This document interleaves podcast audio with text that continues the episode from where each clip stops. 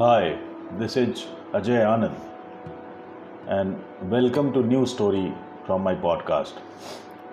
इस कहानी का शीर्षक है ऑनलाइन पाठशाला। और इस कहानी को मैंने लिखा है। फरवरी का महीना चल रहा था और आज इम्तिहान का आखिरी दिन होने के कारण संजू बहुत खुश था। उसकी खुशी के दो कारण थे।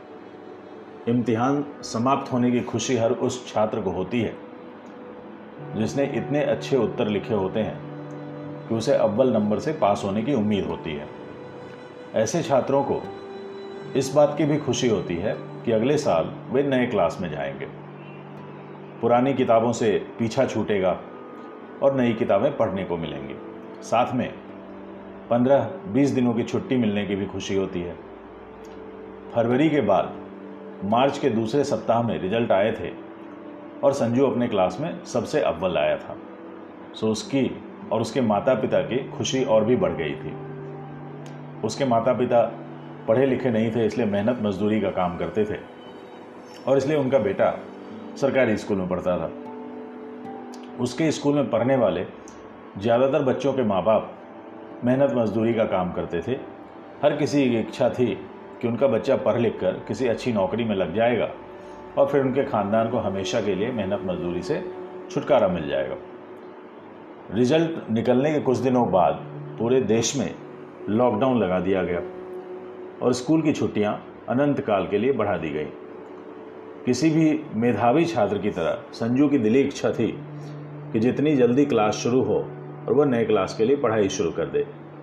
एक दो दिनों बाद राज्य के शिक्षा मंत्री ने घोषणा की कि जब तक लॉकडाउन रहेगा, तब तक छात्रों को ऑनलाइन पाठशाला के माध्यम से पढ़ाया जाएगा।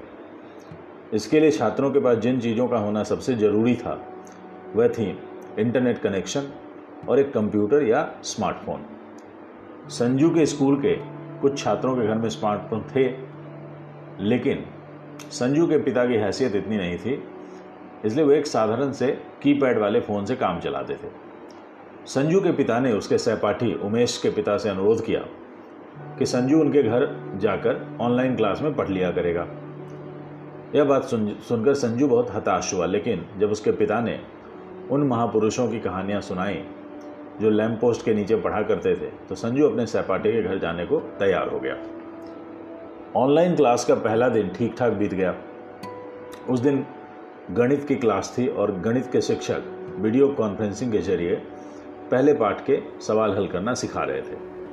अगले दिन जैसे ही संजू अपने मित्र उमेश के घर पहुँचा तो उमेश ने मुँह चिढ़ाकर उसका स्वागत किया और बोला, आ गए भिखारी की औलाद? अबे जब तेरे बाप की औकात नहीं है तो पढ़ाई लिखाई छोड़ दे और जाकर कुदाल पकड़ ले। घर की कमाई ही बढ़ेगी और नुकसान कुछ नहीं होगा।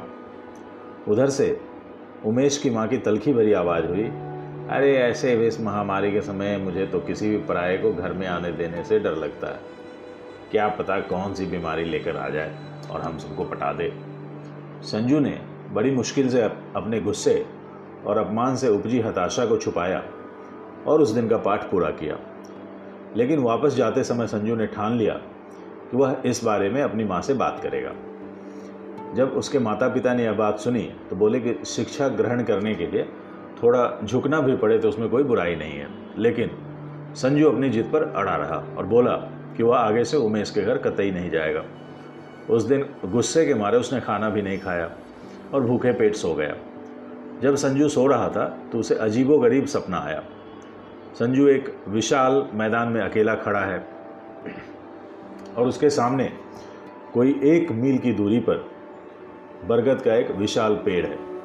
हवा तेज गति से बह रही है, जिसके कारण एक अजीब सी आवाज़ आ रही है, जैसे को कई सियार एक साथ हुआ हुआ कर रहे हों। संजू ने देखा कि बरगद की डालियों से हज़ारों छोटी छोटी बत्तियाँ जल रही हैं। ऐसा लग रहा है जैसे दिवाली के लिए किसी ने बरगद की डालियों को रंगीन बल्बों से सजा दिया हो।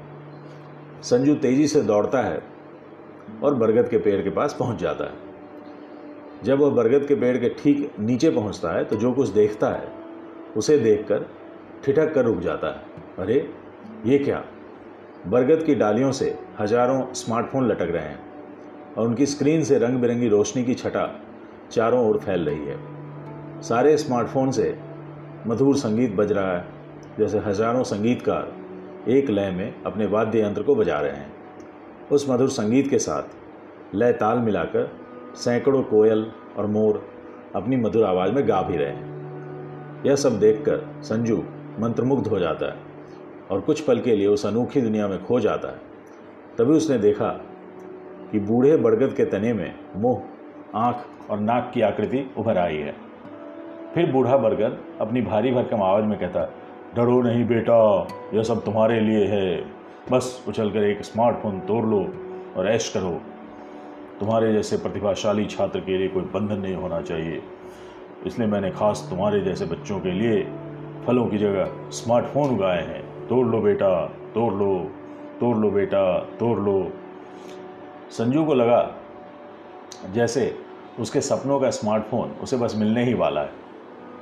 उसने पूरी ताकत से छलांग लगाई, लेकिन पेड़ से लटक रहे स्मार्टफ़ोन को छू भी नहीं पाया। नीचे खड़े होकर देखने पर लगता था कि वह आराम से एक दो स्मार्टफ़ोन तो लपक ही लेगा, लेकिन वह जितना ऊँचा उछलता स्मार्टफ़ोन की डाली उससे अधिक ऊँची चली जाती। उसने कोई चार पाँच बार कोशिश की, लेकिन कोई फ़ायदा नहीं हुआ। थक हार कर वह ज़मीन पर बैठ गया और अपनी किस्मत को कोसने लगा। उसने फिर इधर उधर नज़र नज़र दौड़ाई तो उसे बरगद की जड़ के पास एक डंडा दिखाई दिया। उसे याद आ गया कि कैसे डंडे का इस्तेमाल करके वह और उसके साथी किसी के बगीचे से चोरी छुपे आम या अमरूद तोड़ा करते हैं। फिर उसने डंडा उठाया और एक स्मार्टफ़ोन पर निशाना लगाते हुए दे मारा। इस बार तो सचमुच कमाल हो गया। डंडे की एक ही चोट से एक स्मार्टफ़ोन नीचे ज़मीन पर टपक पड़ा। संजू ने दौड़कर उस स्मार्टफ़ोन को उठाया और उसे अपनी हथेलियों में लेकर भावपूर्ण होकर निहारने लगा। संजू की आँखों से आँसू निकल रहे थे। उस स्मार्टफ़ोन की स्क्रीन से सतरंगी रोशनी निकल रही थी और मधुर संगीत भी बज रहा था। अब संजू को पढ़ने से कोई नहीं रोक सकता है। उसका दुश्मन उमेश भी नहीं, उमेश की माँ भी नहीं, उमेश के पिता भी नहीं। यहाँ तक कि कोरोना भी नहीं। संजू के माँ बाप यह जानकर कितने खुश होंगे, यह सोचकर संजू खुशी से पागल हुआ जा रहा था। संजू को यकीन नहीं हो रहा था। उसे अब डर लग रहा था कि कहीं स्मार्टफ़ोन उसके हाथ से निकल ना जाए। इसलिए उसने दोनों हथेलियों के बीच उसे ज़ोर से दबा दिया। अरे, ये क्या? स्मार्टफ़ोन तो चीनी की डली की तरह बिखर कर चूर चूर हो गया। संजू की मुट्ठी में अब केवल रेत ही रेत नज़र आ रही थी। घबराकर उसने सारी रेत हवा में उछाल दी। उसमें से कुछ रेत आकर उसके चेहरे पर गिरी और संजू की नींद खुल गई। जब नींद खुली तो उसने देखा कि ऊपर छत पर दो छिपकलियाँ आपस में लड़ रही थीं और उनकी लड़ाई के कारण पुरानी छत से मिट्टी और रेत गिर रही थी। संजू भागकर अपनी माँ की गोद में छुप गया और सुबह सुबह कर रोने लगा। जब उसके पिता ने पूछा तो माँ ने बताया, लगता है कोई बुरा सपना देखा होगा। That's all in this story. Thank you.